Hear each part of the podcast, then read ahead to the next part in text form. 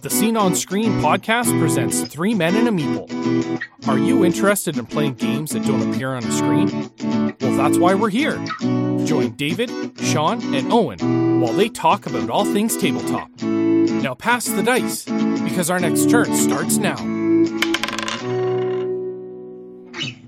Welcome, welcome to another exciting edition of Three Men and a Meeple. Of course, you've got myself, you've got David. Yo. And our good friend Owen. You bastards. Our not good friend Owen? No, I know that you have been making bets. You have been talking about me on your other podcast. Unacceptable. That's right. We... I, I have been listening. Oh, no. And it only, it only took you, what, how many weeks? Look, I, I got stuff going on. Like, and I do like to listen to the podcast. I'm a big fan. But sometimes I got, you know, training and stuff. That's when I usually listen to podcasts is at work, and I can't sit there and have, be trained and listen to podcasts at the same time. So, well, quit I, your job. Yeah, you know what? I'm considering it just so I can listen to the podcast full time. I got a lot of backlog to listen to. Yeah, all you right. do. I'll take down the Kijiji ad. No more good friends, Owen required. Oh, thank you. God, I was just so stressed out. Because we just have we just have Owen, because Owen is a bastard, man. He went uh, to go on a, a bargain game hunting. And he went without me. It was a and solo, then he, then solo he mission. Freaking, then he freaking sent a picture in our group chat showing us all the great deals that he got. I got a, I got some great deals. What am I going to do? Not yeah. show them off? Yeah, You're right. We are face. Not the bastards. Sue the bastards. Look, I messaged you and I was like, "Hey, man, have you heard the, about this great swap and sell at at board, or at um, Game Chamber?" And yeah, you're he, like, "No," and t- I was all like, "Come on down." And you're like, "I've got stuff to do. Can't." Yeah, actually. He's uh, a friend who's like, "Hey, man, I've got tickets to the Leaf game tonight." You look down at your watch and you're like, "It's five forty-five. Yeah. Well, hey, like, can you can you make it to the arena in a half hour? You're like, I, I mean, that, twelve. You know what? If you had told me, you know, the day before, I could have actually scheduled my my morning. I, so for people who are wondering, I was on call for the whole weekend for work, so it was very difficult to make plans. But if I had known. Before, it's, on, it's on their website, and, man. Yeah, it's on well, their website. You man. Could, this is why it's we have each other to share these informations with with each other. All right, I guess. I guess. Anyways, Anyways, what, did you, what did you pick up? I got some great stuff. I got Fog of Love, which I've been wanting to play forever, but I was never willing to bite the cost. So yeah, I'm how much really, was it? Uh, I got that for like twenty, That's and it's bad. In like excellent condition. I got uh, Lord of the Rings Journey to Middle-earth. I got that for eighty. And like, I still had the retail price tag and it was like one hundred sixty. So I was like, damn, that's pretty good. Uh, I got five two one one or fifty-two eleven or whatever. I don't know how you would say that. Um, and I went back today actually. And I got, oh, two, thanks I got for the, three it's not more a, games. Damn it. I got Xeno Shift. I got um, the, uh, oh God, what is it? Um, I don't, oh, don't I got, pretend to forget. I got I got a bunch of games, okay, and I'm very excited to dig into them. Now there I, was a uh, there was a book on top of the stack of games that you showed us. What what was oh, that? Um, God, what? Oh, what book was that? It was I think. God, I don't remember. I just started stacking stuff up. I think this it was a like a with the hobby. We're going to be talking oh, about this uh, uh, on our next episode, like thinning out your collection, and I think God. Owen might need to take some advice for that episode. Yeah, I need some help. Um, No, that was a Warhammer Killzone rulebook that's out of date, so it was two bucks. And then I went back today. When I was back today, I got the um, Warhammer forty K like core, like I think fourth edition rulebook for two bucks. Has like a ton of great art, great lore, uh, and like you can still use it. It's not like it's like useless. You can still play mm-hmm. with it. So very excited to like dig into all of that. I got so I much. I can't believe you went again. Is this because I said, "Hey, I might go to a board game store," and then I didn't do it? Because I would have felt bad about it. Uh, I I don't know, man. I just I I was like, you know what? Need more board games. My my shelf has like a little a little tiny itty bitty bit of space left, so got to fill it up. So actually, that's I gotta, not true. It doesn't. I gotta say, the pile of games you showed us would not be ideal for uh, packing your parents' vehicle and going down the highway to whichever learning establishment you have chosen for this fall. No, that's right. We're we're about to talk about games that you can uh, easily play in a dorm that don't take up a, a ton of room and uh, uh, I guess, are easy to play. Would that would that be the easiest statement? Yeah, yeah. E- easy to learn, easy to teach. Something that you can, you can throw out in your bag, bring to, you know, those different college parties, university well, parties. Your dorm, like dorm. I don't know how big. I never stayed in a dorm. I've been in dorms, and they're not very big. You got like room no. for a bed, room for a dresser, and that's about it. And like, yeah. So the the criteria is essentially something that you can play on like a coffee table. Yeah, you can. You have to fit it in your room. You have to be able to put it on like a, a small table. And yeah, you have to be able to like teach it to the people around you, and you got to be able to fit it into like small amount of time. You know, you're studying, you're writing papers, you know, you got to be Wait, able hold to. On. Did, who studies? I do. I did study. You, did you actually? No, I didn't. Yeah, that's, I know you were, you're busy partying, partying it up. Yeah. I mean, there was parts of the college experience where I definitely didn't study. Yeah. Oh yeah. Um, The like the fourth time I went back to college, I I barely studied. Hey, this last time I went to college, Dean or was it President's Honor Roll, baby? Oh yeah, yeah, it did real Same. good. They so hand you're those, I should they go hand, back to school. They hand those out like candy on Halloween. There, Owen. All right, I got that too. Hey, hey, I'm proud of you. Not right? install. I'm, I'm just joking. Our good friend Owen.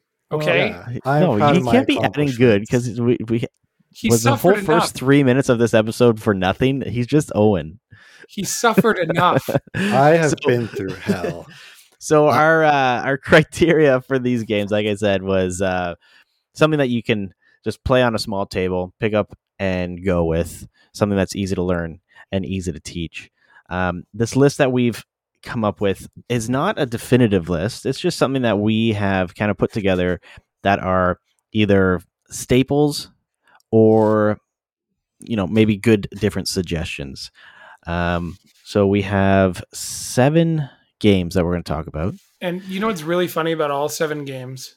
When we all met in the like in our first version of college, I don't think any of these games existed. Uh, maybe Sequence did because that game's old as balls. Oh yeah, that yeah. Uh, but this was the last thing on any of our minds. Yeah, it was. It yeah. was uh, Xbox three sixty. Oh yeah, yeah. We played a lot of three sixty. You guys played a lot of Xbox. And yeah. I, I, yeah, I remember those days.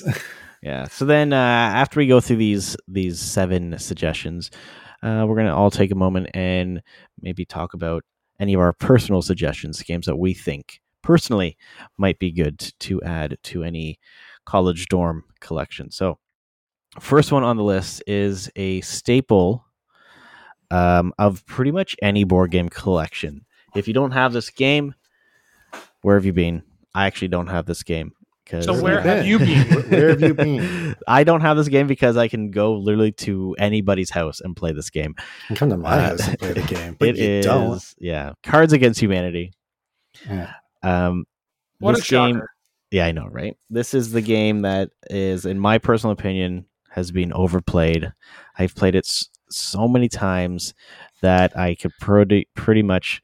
guess which cards are going to be played for yeah which, which black cards but there's but, a there's a reason why it's overplayed though. Like, it's good, it's solid, like it's so simple. Oh hey, here, take your your five black cards and your five white cards and you just put down the mm-hmm. funniest thing or whatever. I forgot yeah. to play it. I haven't played it in it's, a while. it's it's a great conversation game um with the humor that's in it. Uh there's a lot of adult humor. Oh my god. um, yeah I believe they call that toilet humor. Toilet humor. Well, there's toilet humor. That's weird. Yeah. Uh, there's a lot of um, inappropriate humor in this game. So it fits right in with, you know, the the, the older teenage crowd. The college crowd. college crowd. They're getting drunk and, you know, and getting, making offensive comment like yeah. jokes and yeah. with cards. So um, this game actually Uh, you guys know what it's kind of a what what the unofficial predecessor of this game was? The unofficial uh, isn't it something uh, scruples? It's something about scruples. Apples is that to it? apples. Apples to apples. That's right. What is that? What is the name Apples of that game? To Apples is essentially the same game, but uh, this is much more vulgar. And since Cards Against Humanity has come out, there's a, a ton of expansions, right? Oh yeah, so um, many. And then there's also, it almost seems like a lot of games that are coming out or that have come out um, take this similar um, like gameplay style from Cards Against Humanity. Well, they nailed it. And I think, well, like you said, like there was Apples to Apples. There's a few games before like it, but they're the ones that really nailed it and really brought it back in a mm-hmm. big way. And then they, you know, like, you know, it's easy enough to replicate that. Um, yeah. A few other companies we'll talk about have, and they've done it well, but you know, they just nailed it. Like they did such a good job. Mm-hmm.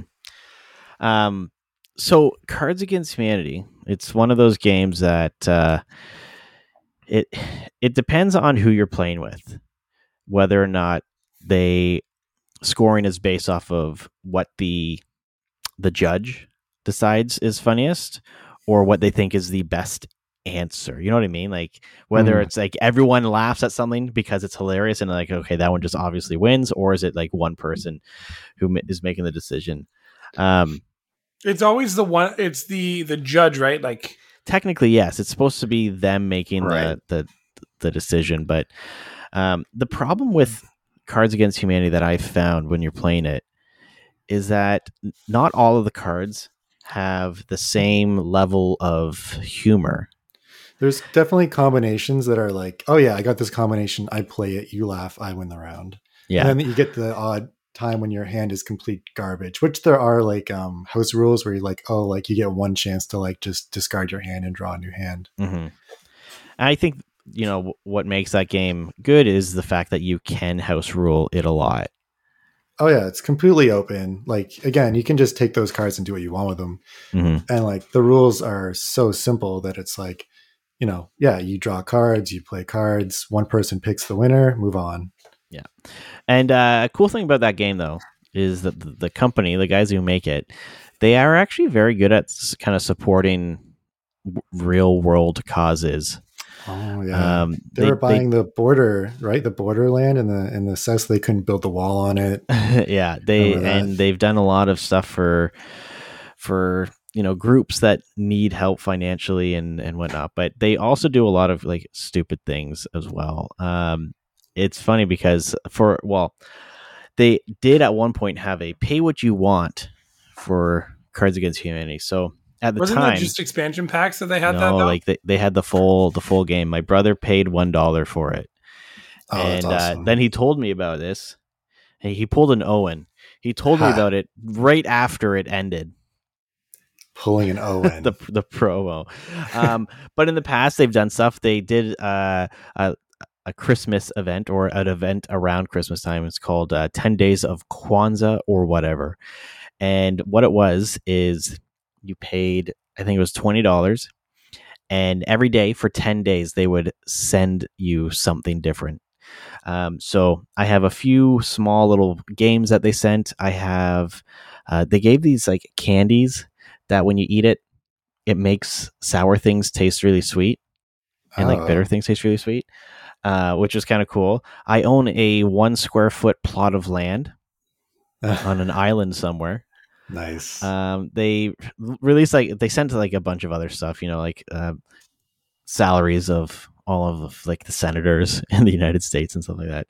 Um, but then also they they had some custom card packs. So it's funny. I I kind of do own this game, but not enough to play it. I have two custom card packs. Um, with one of them has my name on it as the white card. Nice. It's just my name. And That's then amazing. There's a black card that uh, has Here Lies David Armstrong, uh, nineteen eighty-eight to two thousand nineteen or two thousand eighteen, whatever when the card was printed. He will m- most be remembered for blank. Oh, being a bitch. That's so fun. Right? So it, it's kind of cool like that they've they've done that. So anyone who signed up for this uh, this event thing has these cards, like has a custom cards with their names on it that they can put into their deck. So as much as I probably would never bring this game out to a party that I'm hosting personally, I'm just waiting for a really cheap price to get this game so that I can put those custom cards in there so that I have a fully cu- like a customized copy of the game, which I personally think that when that card comes up, like if someone were playing with the card with my name on it, it could lead to some very, very funny situations. Oh, yeah. No, you. What you do is you take that card and slip it into somebody else's deck and don't tell them. So when they play, they pull it and they're like, what the hell? Yeah, oh, man. That'd no, be funny. Um, yeah, and they also have all the, like, all, you mentioned the expansions. The expansions are very cool because they're, like, kind of targeted to, like, different genres and stuff. So you have mm-hmm. one that's, like, all fantasy themed, or one that's all superhero themed, or, like, mm-hmm. uh, you know. They just, it, it really, it could be like, oh, cool, I can add this like eighties themed stuff to my deck. And like, and when you play it, you get them, you know, it just adds another level of, I don't know, kind of humor or comedy or like something that's more situational. Yeah. Yeah. There's also like some offshoot um, against websites where it's like Friends Against Humanity, Muggles Against Humanity, mm-hmm. The Simpsons, uh, all that stuff. There's yeah. also um, off-brand ones. Like I have one that's called uh, Crabs Adjust Humidity, and it's another company entirely that took the same format and you just like mix it in with all your other well, stuff. Well, yeah, like Crabs Adjust Humidity is just a third-party expansion thing. Like, do they have a, an actual base game? I don't think so. No, they yeah, just. I they think just, they've just. I think yeah. they just have made uh, expansion packs that you can put into the base game. Um, there is. Everyone knows the the uh, bigger blacker dick card, right? No. Yeah, but you had to destroy the box to yeah. get it. No, that's oh the, wait, that's no, no, no. One. So in okay, so here's the, this is a cool thing. So they have the bigger blacker box, which mm. is a very large box that can hold like all of the expansions and stuff like that. In the base game, there's a, an actual card that's just a big a bigger blacker dick. I think I have that card somewhere. But right in the bigger blacker box, inside of the actual cardboard. So if you yeah, you have to open it up. Yeah. You have to like cut the cardboard up. There is a card that says the biggest blackest dick. Nice. Which um, so I don't know. My my brother has that giant box, um, and he has not oh, he has yeah. not opened it up because. There do is it. a way that there is a way that you can do it, like with an X-Acto knife. That's you know, be very delicate about it, and just kind of make small incisions so you can just kind of take layer by layer. But I don't know. It's one of those. Th- th- this is what this company does. You know, like they they kind of do these jokes about like they they don't take themselves seriously, right?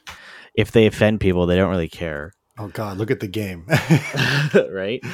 Um, oh my God. So yeah, I. It, but it's one of those games that I think every every everybody has, except for me, right? And I think it's been played so much it, it that it, it it can get old. That yeah, like when when if I'm at a party and people want to pull that out, I'm not super excited about playing it, right? As as I was before when it was new or I hadn't played it a lot. But for people who are just getting new to or just starting in college, university, you know, there's a good chance that a lot of these people have, you know, just come out of high school. So they might not necessarily have been into playing these games as much. So it might be new for them. Right. Yeah. Which it's also a, a great just conversation game, you know. Oh yeah, just you know, you know, having a few drinks at like the dorm room kitchen table and you got the game out. You know, playing a few rounds, you know, laughing it up. Yeah, it's nice. It's a nice icebreaker. We'll say that. Mm. So do you guys play this game with any, um, I guess, house rules aside from just laugh and have fun? Because uh, you, you kind of have to have that, like, okay, if you're going to be easily offended, you probably shouldn't play this game. But I know for us, um, we we have, like, some shots rules. Like, if nobody laughs and, like, the table's quiet on an answer, you have to take a shot. Uh, I like stuff that. like that. That's fun. That's yeah, really I cool. I haven't played that. I think the only rule that we really play with is like certain discard rules. Mm. So, like once per round, you can discard a single card. Okay, and like if it's if like, it's trash, right? Like, like draw up. Yeah, yeah. But you can only discard at the end of, like, end of scoring. Okay. Right. So you can't just be like, oh, I'm going to discard this, and then have a new card just for the next question. Um, or like for the current question, right? Right. You, can, you have to wait for. So yeah, that's the only one that we play with. Yeah, and I think I said it like, uh, yeah, I think if you have a crap hand, like your whole hand is just garbage, you don't think it's going to be really funny, you can just toss it and just draw a new hand. You can't do that every round. You can do it like maybe once or twice, whatever, whatever people are like comfortable with. Uh, but other than that, like there, I don't know, there there's isn't really that much to the game to house rule, right? Mm-hmm. Um, but no, I, anything I've had, can be house ruled. anything. You can just make yeah. a whole new game with that, with the cards. Yeah. Uh, but yeah, like I, I think yeah, that game is just great, especially inter- introducing new people. I know I've been to a few parties where I don't know somebody or a couple people, and that game comes out, and you're right. Like next thing you know, you're joking, you're laughing, you're like, "Oh my god, I can't believe you said that!" Or yeah, like, and then you're oh, having tickle so fights, tickle fights. You know, then, then you're best friends. You're sharing each other's clothes. You're like doing all kinds of stuff. Yeah, it's really great. So, kind of um, the I would say the evolution of the humor from Cards Against Humanity. I know, Sean, you really enjoyed this game. Uh, that would be Joking Hazard. It's Did you finally di- get a copy? I, I have not. Mm, you should. It's great. No, we were at a store twice. He's like, oh, I think I can get it for like a dollar cheaper. Oh, man, that one buck. It was the most David situation ever. Yeah, especially when, you, when you're on a budget. That one buck. Can do, you know, I mean, Joking Hazard re- regularly retails in the twenty-three to twenty-five dollars mark. It's a, yeah, it's a, I'm, it's I'm, game. I'm waiting for the nineteen ninety-nine mark. So here's the thing about Joking Hazard. Joking Hazard was probably so well received. Again, this is going back to the oatmeal conversation we had previously. This game was based off the Cyanide and Happiness co- uh, comics, not the oatmeal. They are the oatmeal, yeah. Uh, I think oatmeal and Cyanide to Happiness are two different things. So no, it's the Cyanide right. and Happiness website. I thought that's yeah. The oatmeal yeah. does uh, throw throw burrito and that other stuff. Exploding Kittens, yeah, yeah, yeah. So the neat thing about Joking Hazard is a lot of the comic frames that you see are things that you've seen in the comics already. The only problem with the base game, and that's probably why it's so inexpensive, is because there's not much to it. Uh, there's like, not a lot of longevity to the so, game unless you buy expansions. So how is the game played? Like, what's the premise of the game for so, people who don't know? So the game is played very simply. You have a hand of comic panels. Now, it doesn't matter what comic panels you have, because every turn, it, when you are in charge, you place down your comic panel.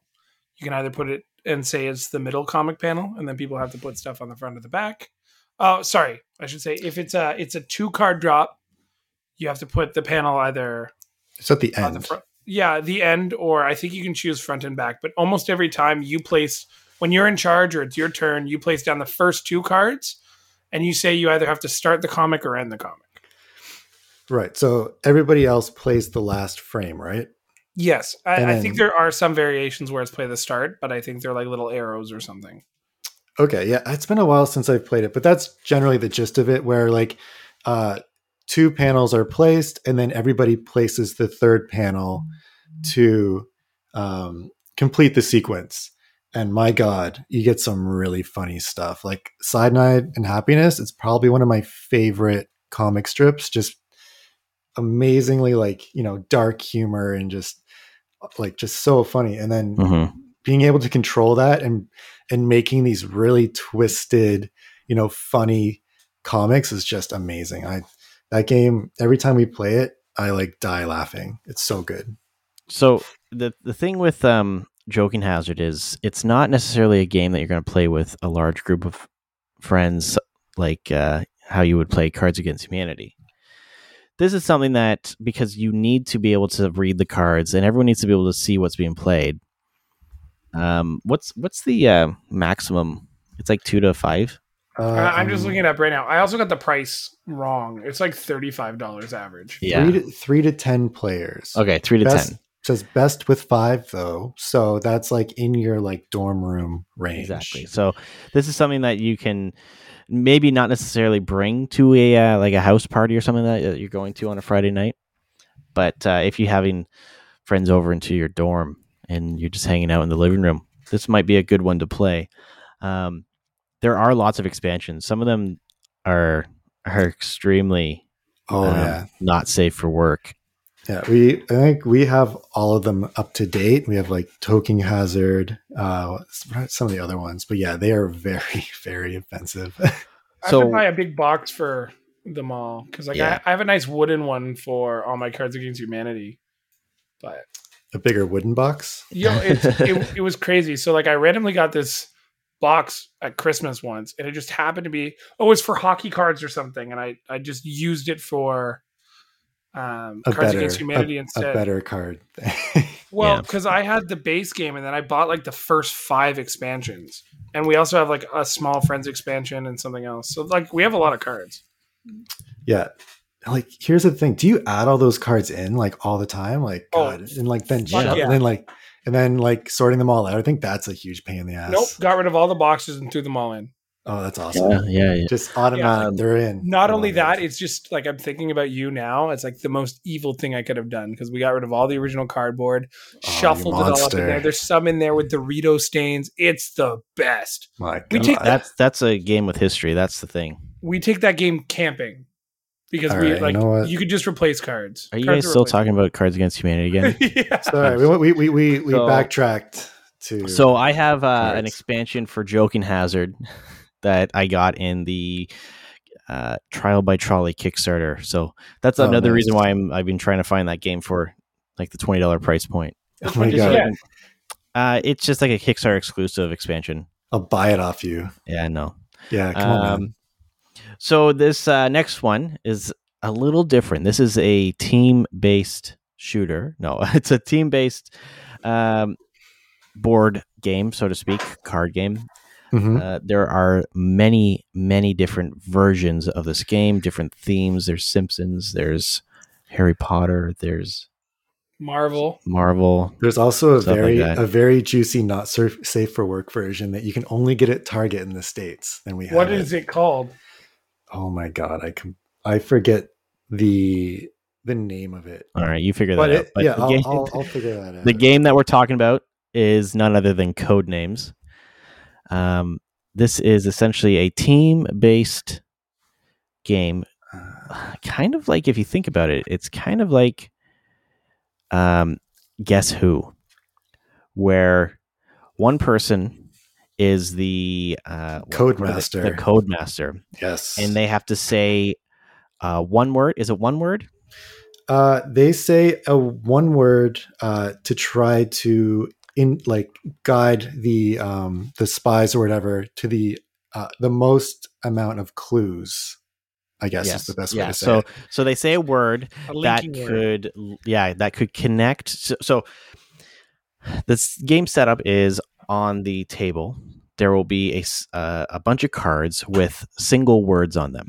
Some of them will be colored blue, some of them will be colored red, and some of them will be just colored gray. There are two teams, blue and red, and the Codemaster, is it? They're the Codemaster? I'm pretty sure. Yeah. Their job is to get their teammate to guess the words on their c- colored cards. That's correct. So they would say one word that could describe as many of the colored cards on on the board that matches their color. So say some of the cards was hat. Um, I'm trying to blank now.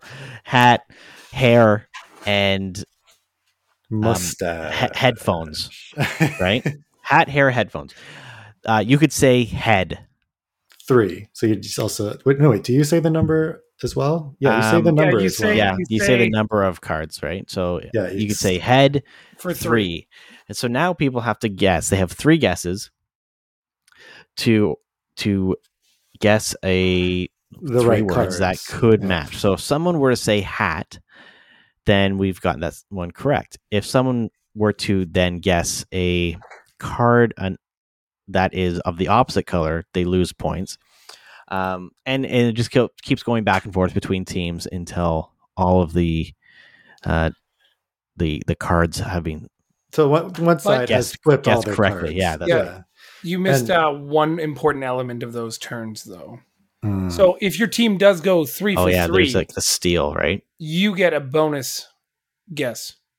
Dang. Now, so the bonus guess is sometimes useful if you've missed, like if you did head for two and you only got one of them. Right. Yeah, and you, you guessed wrong the other time. Then, yeah. And it was like a bystander. You're like, oh, phew, I didn't lose a game, but I didn't hit the, the spy. Mm-hmm. Um, then yeah. you can like go back the next turn and you'll be like, okay, so like we just did deodorant for three, but I still have one clue for head. Maybe I can go and steal. Mm-hmm. So it's, right. a, it's a really cool element to the game that I think a lot of people forget about.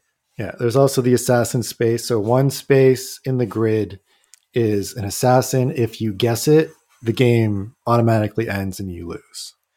So if you're making those clues, if you're saying head and like, or if you're like, you know, uh, leading it to say like head, like, you know, hat, you know, headphones, hair, and like ears is on there, and ears is the assassin space, and somebody says that, then they lose the game. So you want to like mm-hmm. make sure you don't leave clues that will go to the assassin. Um, oh, by the way, the, um, the not safe for work version is called Deep Undercover two point oh. Interesting. Ooh, damn. And man, we played that at a board game cafe with uh, my wife's cousins, and that was very awkward. We we're like, oh, this will be funny. And then it was like, no, this is just weird. It was not funny. Um, yeah. So Codenames is a, is a good, is a good game to play when you have a, a well, you need at least four people, I guess. That's the, you, is that the minimum? Um, that's like their regular Codenames, right? There's Codenames Duo. Yeah. Codenames yeah. Duo, I think is, oh, is no, like for two people. Yeah, and they also have Codename Pictures, which is kind of harder. Oh. Like, because you can't really describe what's in the photo. Right. Well, I guess you could. Well, you can't use descriptive words, and you can't use words that are also appear on the board. It's oh, it's it's that... like pyramid, right? Like you can't you can't like you can't push people to the answer. Right. Well, you have so, to be very clever. Codenames is two to eight players, best played with six to eight. So you would have one, they're called spy masters. I just looked it up. You'd have one spy master on each team and then two spies who are like trying to guess and all that. Mm-hmm. So, uh, and then in the other way, you'd have three spies and, and two spy masters. So that's kind of the best way is that, that max player count. I don't even know how you would really play that game with. with two players. It doesn't really make sense, but yeah, I, I, I remember playing it with two players, but I do not remember how it was done, but I'll have to like, um, look into the rules and see how that's done. Cause it just isn't like, I don't see how that's even possible. So I find that Codenames though is also a great game to play with, uh, like older, older people. Oh yeah. You, you know, can... maybe like in your, in your later years of college or university. Maybe you have your you professor guys... over in your dorm room well, and you want to play. If you're game. having your professor over in your do- dorm room, I'm sure you're doing something else, but oh. um, it, curating you your know, grades, extra, extra homework. Right? Um, you know, just if you're hanging out with some friends after, you know, a, a, I don't know, study, study, ses- study session or something. I don't know. Yeah. Um, generally when I found that when we've played this game, it, it has been on a more kind of relaxed, casual hangout night where people are just, you know, not going crazy partying, but just, you know, yeah. having a bunch of drinks and having a good time. Right. Because for this one, a little more concentration is needed. Yeah. I find, um, it drives me crazy when you get somebody who is really pointed and like is trying to give you clues. And I'm just like, drawing a blank and I'm like, I can't, I don't understand. I don't figure it out. And like, I feel bad. I'm like, I'm sorry. I can't pick up your hints that you're trying to drop. Mm-hmm. No. For me, this is a game, like I like to pull it. I like to play, but got it. Every once in a while I have a game where I'm like, I'm sorry. I just didn't get what you're putting down and yeah. I feel bad. So um, if you've decided that you no longer want to play Codenames and you want to play something a little more silly, but also with some strategy, you might pick up a little game about little felines that might explode. Of course, we're talking about Exploding Kittens. Or its expansion, Imploding Kittens. I've I've never played the expansion, but I do have uh, I do have the base game. Yeah, I feel like I have Imploding Kittens, and I just never played it. It's like, it's got a... No, I don't have it. Never mind. Don't listen to me. Um, but yeah, the base game, I played it a few times. Uh, it's good. It's, it's a really fun game. It's kind of like a hot potato game where you gotta like, you know, I think, God, I, I forget it. It's, you know, uh, somebody will play like the exploding kitten and you got to play a card to like block it. Is that what I'm? Yeah. You, you kind of, um, the goal is to be the last one alive hmm. essentially. So you have different cards that you play. They, they have different actions. Um, And yes, it's it's much like hot potato. You don't want the Exploding Kitten in your hand at a certain time. Mm. Yeah, um, oh, I just got the description here. It's like Exploding Kittens is a kitty-powered version of Russian roulette. Players take turns drawing cards until someone draws an exploding kitten and loses the game. So that's basically, mm-hmm. yeah. I've played this game a, f- a few times with a bunch of people, and it can get it can get pretty intense.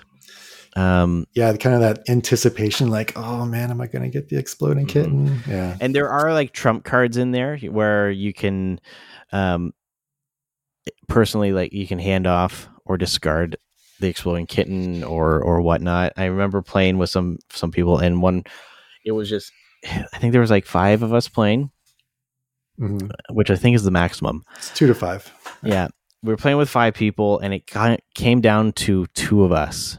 And I, I forget what card I had, but pretty much it allowed me to, I, well, I, it, it was a trump card and I won. And nice. The person that we were, that I was against, they were adamant that they were going to win. Like they thought oh, that they yeah? had the, the game. Ooh. And then I, you know, it was like the Uno reverse card.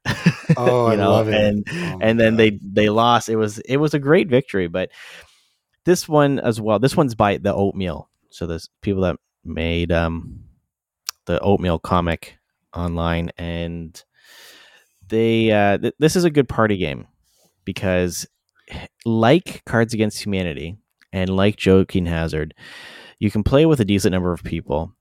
It has a lot of crude humor. There is a not safe for work version and a regular safe for work version. Yeah, um, it it's just they're good. Um, humorous talking or conversation starting games. Yeah, I do like the intensity that you get at near the end um, of these games, and it is good for dorms because it the box is small and it plays say fifteen to twenty minutes, so it's quick, it's lightweight, it's not too like complex, so it's easy to teach to like your fellow uh, dorm folk. Mm-hmm. So, well, and that's the thing is like the the game starts off kind of slow. Not like slow boring, but just slow paced. Right. And then as people get eliminated, as it kind of, it's it's like the uh, musical chairs. Right. Right. Where things really start getting, getting picking violent. Up. And then, yeah, you know, you're throwing, next thing you know, someone's on the on the ground with a black eye because. Yeah. You want that chair. They, they tripped. My chair. They tripped into the chair, I swear. Yeah. Um, yeah. So that was uh, Exploding Kittens. Now, this next one. Can, this can one, I, can I oh, yeah. uh, jump in real quick? Yeah, for sure. Absolutely. I'm not a fan of Exploding Kittens. Oh, we have it. Tell me why. It's, it's the same game over and over and over again. There is no variety. Um, you collect cards as fast as you can and hope you don't get hit by a bomb. It's uh, like, it's a fun game. We bought it on a whim, but it's just, if people it, are like, hey, I'm going to pull out Exploding Kittens, I'm like, uh. So, like, how often would you say you'd be like, fine playing this game? Like once a year you're like, oh cool, it's Exploding Kittens, I haven't played yeah, this maybe in once a, year. a year once a year maybe it's a once a year game. Yeah, it's, you're like, mark it on your calendar, tonight's it's Exploding Kittens it's night. Like I don't mind that we spent twenty dollars on it, but I mind that we spent twenty dollars on it. Now do you have the not safe for work version or the safe for work version? I don't remember. Is the is the box red or is it black? I think it's red. And that's the regular safe for work version. Yeah, that's the, that's the lame version. I like have the black the one with version. The, the laser pointers and all that stuff. Yeah. Yeah. I don't yeah. remember. Yeah, so I I think, honestly, I think the not safe for work version is more enjoyable just because... It's a little raunchier. It's, it's, yeah, it's got the better humor. Because we're, you know, we're bad people like that. But yeah, uh, I, right. apo- I apologize, guys. I'm uh... that, That's fair. That's why it's our middle of the road game. um so this next one, I know Sean, you haven't played this. uh Owen, you've played it. This is one of my, I would say, more favorite games to play out at a bring out to the kitchen table. That's interesting uh, to me, but yeah, continue. Continue. What kind it's, of table did you just say? You know, the one I said. You know, you heard me. The kitchen table. I've um, never heard of a kitchen table. Oh my god. Anyways, so this is a storytelling party game. Um, Ooh. Now it's not necessarily, it's not a party game that you would play with, you know, five or, well, you can play with up to five people, but, uh, you, you wouldn't play with a lot of people. You, you do need some wits about you to play this game. You know, you can't be just blackout drunk. Yeah, um, some strategy. It's a strategy game. There is. So the, the cool thing about this game is the cards. So the idea of the game is everyone plays as a, a family of misfits, and the goal is to have your family die. You gotta no, you but, gotta make them as but, miserable as you can. Yeah, well, the goal is to have them die, but they yeah. can only die when they're miserable. So right. the, you need to have the most negative points. And whoever has the most negative points at the end of the game wins. So you play. Uh, the cards are like a, they're like a transparent plastic with, and then you play modifier cards on top of everyone's, on either your family or someone else's family, and it changes the point value. Yeah, and it, it's and like it a has, modifier. Like the yeah. the overlay modifies what's yeah. on the card below because it awesome. covers certain aspects of the card, and then it has story prompts. Mm-hmm. So the main point of this, like the main, I guess, um, appeal of this game is being able to come up with like some some crazy, ridiculous story based off of the prompts on the cards, and then you you make the story that something's happening to these characters. Yeah, it even says it in the rulebook where it's like, yes, this is a storytelling game, and if you say have a family member and you place like they fell in a well or something like that, then you have to tell a story about how they fell in a well, or like they fell on a well and they like broke their leg and now they're miserable because mm-hmm. they can't get up the stairs to go to the bathroom or something mm-hmm. like that. And, and yeah. like, it's really fun that way where you, you build these stories and with, with these characters. So it's, um, I know Sean, you haven't played this actually. Next time uh, we get together, we'll have to play this one. Cause this is a, this is a really good game. Um, my other half loves to play this game as well. We have a bunch of expansions. There's a, a bunch of expansions. I think with, with some of them, you, they all add another family. So I think you can play up to seven people, but the best number of people to play with is around four, four or five. Right. Um, because after a while it becomes difficult to remember kind of all the story prompts and stuff like that for other people. Um, But uh, I ended up playing this game uh, just last night. Actually, oh, really? I had some uh, got together with some friends. We played this last night. Um, they had never played this before, so it's a really easy game to teach. And uh, the the interesting thing about this game is one of the people that we were playing with, they were they they said at the very beginning, they're like, "Oh, I'm not very good at making making up stories. You know, I'm not going to be good at this game." But eventually, like after a few rounds, they really got into it, and they had some, like they came up with some pretty crazy, crazy stories that happened to, you know, my characters and um, one of the other guys' characters. So nice. That's awesome.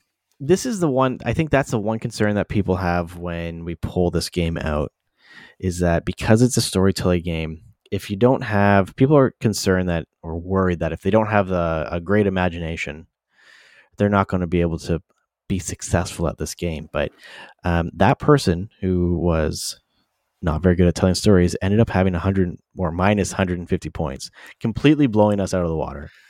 That's awesome. But like, right? So that's the game side of it. But like the, the storytelling, like you're right. Like even if it's somebody's a bit shy, they, their stories can be as in depth or like crazy as they want to be. And I think once people start getting chatting, you know, it kind of greases the wheels and they can start adding in. And like, mm-hmm. that's a great reason why it would be a good dorm room game, I think, is because that is another icebreaker. You're like, you know, you're, you're easily maybe making some friends, yeah. you, people you just met or people that you're like trying to get to know. And you can be like, oh, hey, and you bouncing stories off each other. It's just nice. Well, and, and another um, thing that makes this game really easy for people who aren't necessarily good storytellers or who aren't good at improv, so to speak, is that all the cards have a, a story prompt. They just have a title. So one of them was like locked on a train, or like Owen said, you know, fell down a well, um, can got or uh, acquired consumption, you know, just things like that. Died of dysentery. Died, right. So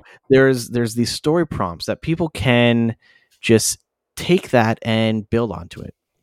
Mm-hmm. And if you're really good at it, you know, I've, I've played this game with my, Um, other half, and when you're playing with two people, it makes it really it's really easy to just kind of keep building stories on your own family and theirs, right? Which is really cool. So like this game does work really well for for two people. So if you're playing, if you just have, you know, one or two people over in your dorm, you guys are just hanging out, you know, this is a great game to play. But also if you have a few more people and you just want to hang out and play some funny games, you know, this would be a great game for theater kids.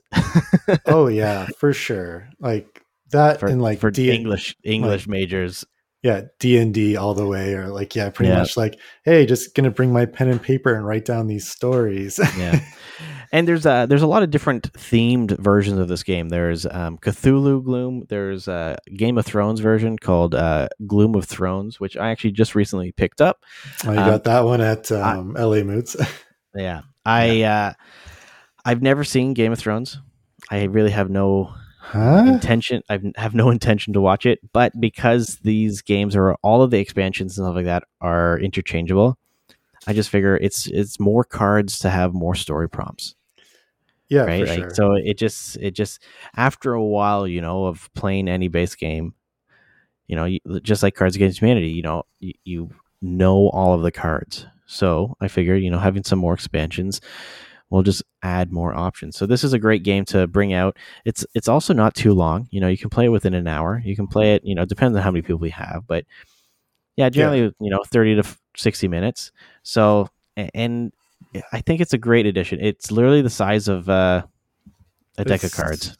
Yeah, right? it, like, it's like yeah, two deck deck packs like side by side. And but, uh, yeah. if you're worried about people spilling their drinks or getting their greasy Dorito fingers on them, you don't have to worry about that with this game because all the cards are plastic.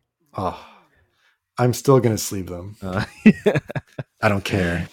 Um. So this next one. Uh, Sean was very vocal about adding it to our list. Hey, Owen supported it. Oh no, I, I I'm not saying I'm not saying that he, you're the only one, but I'm just saying you were very vocal about it. So that is Sequence. Sean, let us know what Sequence is, because I've never actually played it, but I've seen it, and I hear I hear very good things about it though. So Sequence is a simple game of tic tac toe meets war. You get a, you get two decks of cards, some poker chips, and a board. Now, it's cool because the creators of Sequence have created a dorm version of the game, which is a a cylinder tube with a like a flexi play mat kind like of rollout situation. It, kind of like those mats that you used to play on your card uh, your cars with. Mm-hmm. So it's durable. Yep. But they've created this tube that you slide your cards and your poker chips in there, and it's great. You roll. Uh, you have your board game or your uh, your board in front of you, and there is multiple spaces on the board which are just random cards. Now, the object of your game is as you draw cards throughout uh, the game, you're trying to connect five. First person to two sequences of five wins. Now, it is a back and forth game where you can obviously see people developing lines, and you can play cards in your hand to deter those lines from forming. Oh yeah, it's a it's a great maniacal game. Like uh, myself and the other half will play every once in a while if we just want to start an argument. Right. Um, but it's great because it's it's just one of those games where you don't really have to think, but you can play with a little bit of a strategy. You can oh, have some drinks. All strategy. Like uh, I've gone over to uh, like just some friends' houses, and like that game has been pulled out because you can play on teams too. So you can play it six players. Uh, two per team, and the the only rule that they have is no table talk. Ah, uh, you can't so, like do like secret signals. Yeah, it's kind of like euchre, no table yeah. talk, which is which makes it really fun. And it's just it's such a basic game. I know there's multiple versions of Sequence. The most popular one is um, the the dual deck of cards, but I do believe there's a word one, um, and I can't remember what the third one is. No, Sequence has always been a family favorite. I used to play Sequence with uh, when I was little with my mom, my grandma, my grandpa, and it was always such a blast. It was such a fun game. Uh, highly recommend it to pretty much anybody, like because it's it's a game that like kind of s- speaks to all levels. Like you could break this out like at like a family gathering, or you know at a dorm room, uh, especially like with the roll up mat. I think that's a great. Um, kind of storage uh, it option. Is more expensive though, holy, but it's worth it, you know, like i, w- I would totally well, play a game of well, Sequence the, whenever the, the base game like with the cardboard mat is fairly small in itself. It's really no bigger than a uh, a medium-sized textbook. Yeah, man. Think about there's it. Just no real inserts in the box, so Owen would have nightmares. Oh yeah, it would be terrible. Like, those te- green chips are touching the blue ones. But it's funny because like a lot of people, when I was growing up, anybody who had this game literally made the game themselves. All they did was bought four decks of cards. Or was it three decks? I think it's three decks of cards. You literally take one deck, you cut all the cards in half, glue them to a board, buy a thing of poker chips, and you have like a board game for, I don't know, whatever that stuff costs. Not a lot of money. Oh, that is so smart, doing it half half and half. Yeah, because if you look at the board, it's literally just cards cut in half and glued to a a piece of wood or whatever, cardboard. Well, if you if you look at the card, like the actual, it's just very small versions of cards, right? But yeah, yeah. that's that's very smart. That I like that. That's uh, that's really clever. Yeah. So there you go, everybody. If you ever want to play Sequence, that's all you got to do. And also, if you lose the cards, you, you can just buy a new deck of cards. That's right. Just regular playing cards. And if you lose any of the chips, well, you can just get poker chips from you know anywhere really. It's interesting, Owen, because you've played this game as well. How do you play the corners? Because I know jacks are wild. There are, what is it? Eye covered jacks are the ones that you can are wild, and then the ones with two eye or two eyed jacks you can remove a chip from anywhere on the board. Right. I, yeah. I believe how that works. And then yeah. corners are free or not allowed. Corners are free, and I think from what I'm seeing right now, I think they're jokers. Is yeah. What- the, The one uh, I see on Amazon has like a do not enter sign on the corners, which is weird. Oh, then maybe it is. I don't know. Like, like I've always I, played I, it free. When I played it, I literally like played it however anybody else. Like I never read the rules. I didn't know there was rules. People just said, oh, you put down a card and you put down a chip. And I was like, cool, I'll try to make a line. Uh, so I guess maybe there are some house rules there. But uh, yeah, I am not one hundred percent sure. But uh, the- I... I think I saw a copy of this at a Value Village today, which now I'm kind of regretting not buying because I don't have a copy of it. It's it's a fantastic game. I, this game, like many others, I was introduced to at a party. And I was like, wow, this game is pretty fun. And then Chris and I started playing it. Yeah, it's like super, it's super simple, uh, really easy to get to the table, teach. Uh, the only thing that I would be worried about is size, because if you're if you're not playing on like uh, a smaller kind of like custom board or mat, the size can get pretty big. But but you again, can play this on the floor too. Oh yeah, you just get on the floor, mm-hmm. you play some games. Dorm room, kitchen table. I don't know. Do they have those things? Dorm room, kitchen floor. Dorm room, nook floor. Ah, there, there you go. go. Yeah. All right, Sean. This one, next one's all on you because I don't I don't know this game actually. Have you never played Telestrations? Uh, I don't know. I don't know. Like I've seen the box, but yeah, I don't think I've ever played Telestrations. So uh, you know, this is all on you, man. I, I'm trying to. Telestrations is literally Pictionary, okay. But ev- everybody gets a whiteboard book, mm. and it kind of like um, oh, what was it? You know, like Secret Word, where you're like, pss, pss, pss, and it's like Purple Monkey Dishwasher. Mm-hmm. Oh, like telephone, right? Exactly. So yeah. Every single person in your circle gets one thing to draw. Okay.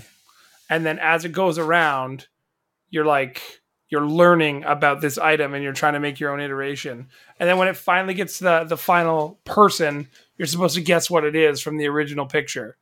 Oh, oh. Is it like foldy, foldy, draw, draw? Kind of. I'm trying to think of like how you share that information because usually you're like passing it around. Uh, I'm just pulling up Board Game Geek real quick because I haven't played in a little bit. Each yeah. player begins by sketching a telestrations word dictated by the roll of a die. The old-fashioned sand timer may limit the amount of time uh, to execute the sketch. And then you pass it on to the next player who must guess what's being drawn. Oh, yeah, I think I've played this. Yeah, players like must simultaneously once. pass the guess. Um, but you can play it with multiple people at the same time. So it's like, what was this? And everybody has something different. Mm-hmm. Okay, interesting. I, I do enjoy those kind of drawing games. I always think they're a lot of fun. Uh, it, it is kind of like the whole, um, uh, I guess like uh, would would you say Monikers kind of falls in the same realm? Yes. So but, l- let me let me correct myself, because uh, you draw the picture and then you hand it over to the next person. They guess what it is. Okay. Okay. So let's say I drew a camera and like a person and a star, and then you guessed movie star. Ah. Then the next person looks at the word, writes it down again, passes it. It just keeps going. And like the example I'm looking at here starts as that. Then somebody draws like a, a weird looking theater with two people on a screen plus a star. Then the, the next person guessed people in a box and a star. And then the next picture is people drawn in a box with a star beside it. And the final guess to that round was Jesus Family. Oh my God, I love it. It, yeah, those those games are so funny. Like, there's also a dirty version. Oh well, that's obviously the one you want. Yeah, Telestrations After Dark. Oh my goodness, it's a, it's a pretty fun game. It's a, I think we played it at a New Year's party, like as a nice kind of a warm up game, an icebreaker. Yeah, and that's the thing about games like that. That's exactly what they're great at, is being icebreakers. You know, you're meeting new people for the first time, or you're like, you're in a dorm room, so you're going to spend a bunch of time with them.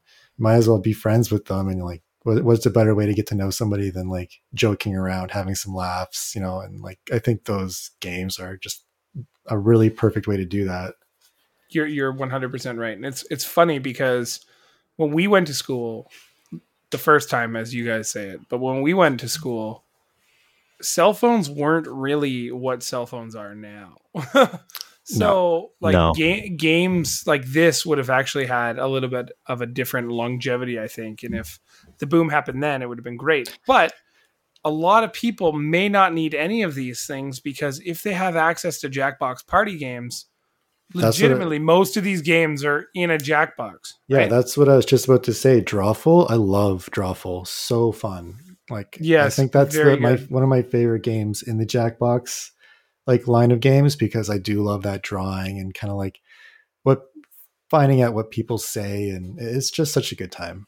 Mm-hmm. But yeah, I think um, those like things like Jackbox have kind of made uh, big inroads into like, you know, would you bring Telestrations to a game, like a, like a party or, you know, a get together, or would you just break out Jackbox if you have it? I'm, I mean, Quiplash can be played on your T V with ten cell phones. Yeah. And, and that's, I think that's the thing nowadays, is that these are very similar games, but they are, ev- everyone has a T V with at least some, you know, Google, um, Chromecast, right. or or uh, what's the Apple one? Apple T V, AirPlay, like AirPlay, right? Where you can just cast uh, your your mobile device, so or you know just load it up on your computer. Yeah. Um, and like I have I have it on my tablet, right? So I can bring my tablet anywhere, and sure, it might be a smaller screen, but we can play it on that, or I can cast it to Uh, a big screen and we can play that. Everyone has uh, a modern cell phone, you know, that like runs Android or iOS, and they can play that. But I think I would, I personally would rather play, you know, t- Telestrations in like with a group of people around, because sure, it's, it's easy to set up and play a game on your T V with your phones. And sure, it could be a lot of fun. But there's just something special about playing these like drawing games where it, you know, like Telestrations is like the telephone game, but drawing, right? Right. Yeah. And, and playing with a group of friends and, and working on that together. Right. I, I, I have played this game. It was many, many years ago, but I do remember it was a, it was a ton of fun, because you get some people that can, that are good artists, some people that are mediocre, and some people that are just trash. Right? Oh, oh yeah. And those, the and trash it, ones are the best ones, because you're like, what is this? Oh, I guess the, the, the funniest, the funniest things come out of those. Yeah. Um, so yeah, like the, that's our, our, our, you know, curated list of games that we've come up with. But uh, now, is there any games that we haven't talked about that you guys think should be an, an addition that anyone should bring, if if they're kind of on the fence about one of these? What's an extra game that oh that's, boy. they should add? You ever heard of a little game called Twilight Imperium? Oh no. My God. No, no. That's no uh, terrible idea. Like that would take up half your dorm room. You would uh, need a, a whole second dorm. I yeah. can, I can, uh, I'll throw one out there. It's a, it's a little itty bitty game. All right. That requires six tiles worth of space. The Oregon Trail. Uh, ha, ha, it yes. is such a fun board game, and it, it's it's really wild because as you're playing it, you don't know who's going to die. It's, it's super random, and when you get down to what is it like? I think you need to make ten. Uh, is it ten rounds? You have to go. It's like five per round or something. So I forget. I I have. You have it. to get to fifty or something. Yeah, I forget the rules. Like I think I played it twice, but I do love that when you die, you like write, you know, on a little tombstone, your name and like how you died. It like really like sells it. So yeah, um, I've uh, I've never played intense. that one. Man, it's fun. It's we should play so it. fun. Yeah, it's really good. Wait, you did play it? Yeah, you did play it. I think you played with Josh and I the night we played Survive. No, we just played Survive, I think. Oh, so we just brought yeah. Oregon Trail around with us yeah. and we played it? Yeah. It is, uh, it's one of those games that you have to get imported because I believe it's still a Target exclusive. Or that's, maybe that's where Amazon? We got our, no, that's where we got our copy is at Target. Yeah. Like the Target logo's on the box. Yeah. Um, so something I would definitely have is called Zombie Dice. It's this awesome dice chucker game. It's a push your luck game and it's essentially gambling.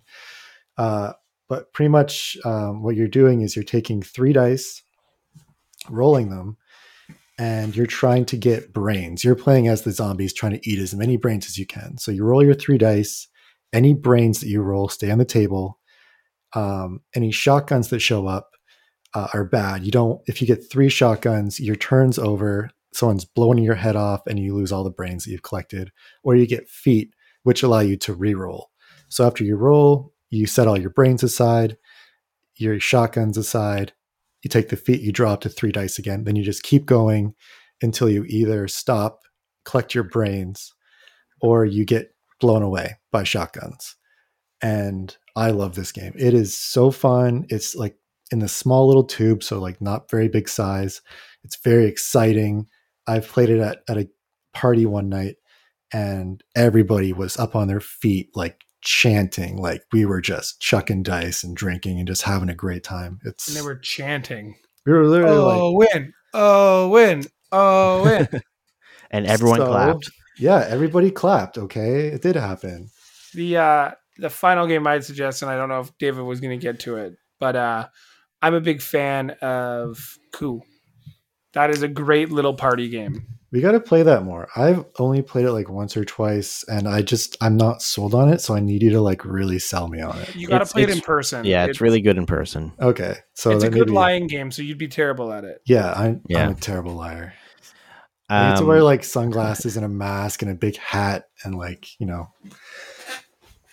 Yeah. Um, the game that I would suggest, it's uh fairly simple. It's a cooperative game called Forbidden Island. Ooh, that's good. Sounds kinky. Have you, you you haven't played that, oh, um, Sean? No, I have not. Okay, well, um, Forbidden Island is a cooperative game where essentially uh, everyone has their little pawn. They have their character. Each person has a specific skill, and they are trying to collect um, four treasures off of this island and get them back to the helicopter. But the thing is, is that eventually each, so the, the island is a bunch of different tiles that is spread out on the, the board. Mm. Uh, and the island is sinking. Slowly the island is sinking. So you, you draw cards every, every round and that will indicate which tile is starting to sink or mm. be flooded. Uh, and the goal is to get all four of the treasures and everyone back to the helicopter to escape the island. It is a lot of fun. There's a lot of strategy involved in it. It's really easy to learn and play. Um, the box is actually pretty small too. They have um, two other games in the same series, a similar concept. Um, there's Forbidden Desert and Forbidden Sky, but I would say Forbidden Island is probably um, the the best one to pick up and play. That's always a very solid game. Yeah, I played Forbidden Island. I had a great time with it. It was a lot of fun. Uh, one last suggestion for me. This is just kind of blanket. Like a really great idea if you're into games and you want to, you're going to be living in a smaller space for a period of time. But the Tiny Epic games are excellent. They have so many, and they're all different um, kinds of games. Like they have like a Tiny Epic Tactics where you're moving characters around and battling them, or they have Tiny, Tiny Epic Zombies where it's like a zombie survival game. They have Tiny Epic Mechs where you're building mechs and battling them, and it's like a sequencing game. Um, and they're just a lot of options for kind of all the types of gamers out there. And they're very small, very tight, compact boxes and don't take up a lot of table space. So those are really great for if you're like traveling. Mm-hmm. Sean, there's one more that you really want to talk about, right? Um, Sheriff of Nottingham. It's a bigger box. It's uh, that'll be our one exception. Like it, it is, it does take up a little bit of space, which actually makes no sense because it's a lot of just cardboard tokens. Well, t- the, the box, box is pretty yeah, the, airy. The box is, yeah, it's it's a wasted space box. You could really condense it down, but the game itself doesn't take up a lot of space. Okay. Absolutely phenomenal bluffing game. You need five people to mi- really make it work. Well, I mean, four is passable. Everybody takes turns being the sheriff twice. That's it. Or is it? Did I get that right, David, or did I fuck that up? Uh, it's been a while since I played, but uh, essentially, yeah, the sheriff, whoever plays the sheriff, uh, rotates, and yeah, the, I. The concept is everyone's trying to smuggle goods into the city, and you have to get past the sheriff. So it's like Sean said, it's a bluffing game. So you can say, well, like each item, there's like what apples, chickens, guns, and gold, and gold, something like that, um, and each one's worth different points. So the more you can smuggle into the town, the more points you get. So you would, uh, you know, say, I have five apples. Uh, and then it's up to the sheriff to be like, okay, you can come in or not. And then you can bribe the sheriff. You could be like, I have five apples and here are two gold for you, for your kindness, sir. Sure. But then really you have, um, you know, six chickens, right? Oh, so, uh, and if the sheriff calls you out, and you do have what you say, then you get like points and shit like that. And if you get caught smuggling, you lose all your stuff. And well, it's you, it's a lot you of fun. Have to get it through to sell it. Yeah, it, it's it's a lot of fun. There's a it it I've played that a few times, and yeah, it's it's a ton of fun. But sweet, yeah, I haven't tried that, so you gotta we gotta play that sometime. Sounds good. And I'll lose at that because I'm a terrible liar. You know. Yeah, every time I've gone to try and buy it, it's not been there. And then when I don't want it, it's always there. It's the funniest. But did we miss any games? If we did, let us know. Yeah, that's our list. That's our list. Obviously, what's your list? Yeah, we're we're gonna we're gonna t- we're gonna post our list for you to see. Of course, maybe you can pick up a few, um, and uh, tell us what you think of some of these games if you haven't played them before. And then on our next episode, we're gonna tell you how to get rid of these games that have accumulated on your shelf and picked up some dust. I think we're calling it thinning of the herd. Who knows? No, something like that. I'm very sad about this episode. I don't know if I can do it. Okay, yeah, we'll, Owen, we'll replace you with need, our good friend Owen. We're going to help Owen figure out what to do with all of his extra board games that he doesn't oh play. God. We'll have a is game intervention. Like, yeah, this is yeah. That's what I was just about to say. Is this a game intervention? A game intervention? Because could be. I'm not. I'm not showing up for it. It is, yeah. But for myself, David, and Owen. Hey. Oh, you didn't even say yo, but okay. Yo, I'm back, baby. Owen, thank you for listening to Three Men and a Meeple, and we'll chat soon.